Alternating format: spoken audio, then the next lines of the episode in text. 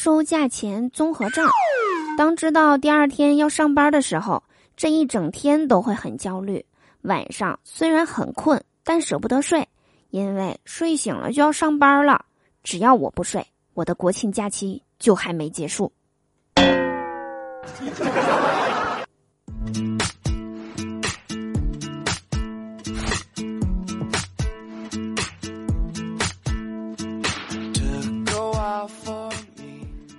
Hello，手机那边，我最亲爱的老司机和大宝贝们，想我了吗？欢迎来收听每周二的笑话事务所，我是你们人美声音甜、逗你笑开颜的嘟嘟啊。喜欢我的话，记得打开喜马拉雅首页搜索并订阅我的个人专辑《嘟嘟说笑话》。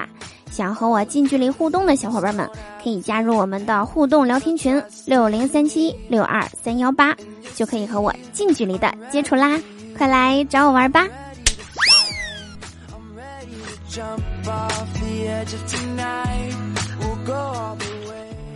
我相信啊，宇宙中是有外星人的，尼斯湖是有水怪的，男女之间绝对有纯友谊，但是。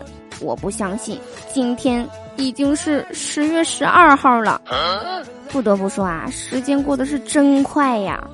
十一假期已经过去四天了，我竟然还沉浸在其中。毕竟休假的意义就在于睡懒觉，把脸睡肿，把毛睡炸，把人睡瘫。而我现在还没有从瘫中恢复。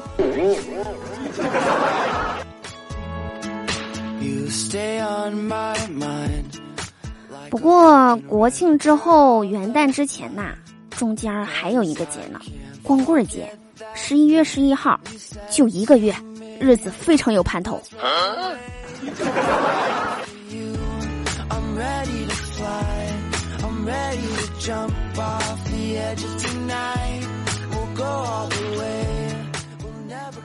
昨晚啊，和我闺蜜出去唱歌。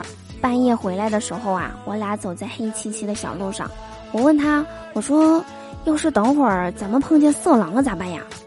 他大义凛然的答道：“要是碰见色狼，老娘让你先挑。”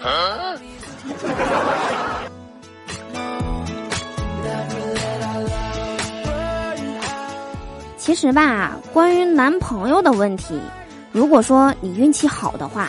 你就会遇到一个长相完全符合你审美的人，你们的喜好完全一致。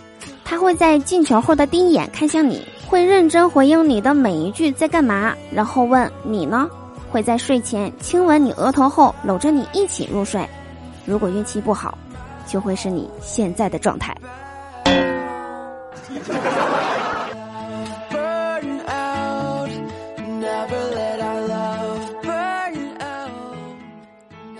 今早起来呀，我觉得天气还行，就穿着短袖出门了。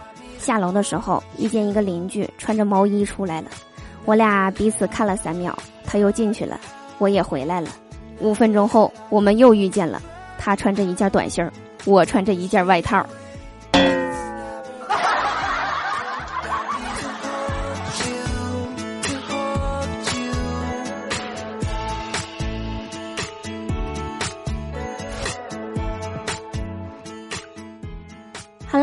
以上就是本期节目的所有内容，我是嘟嘟，我们下周二不见不散啦，拜拜。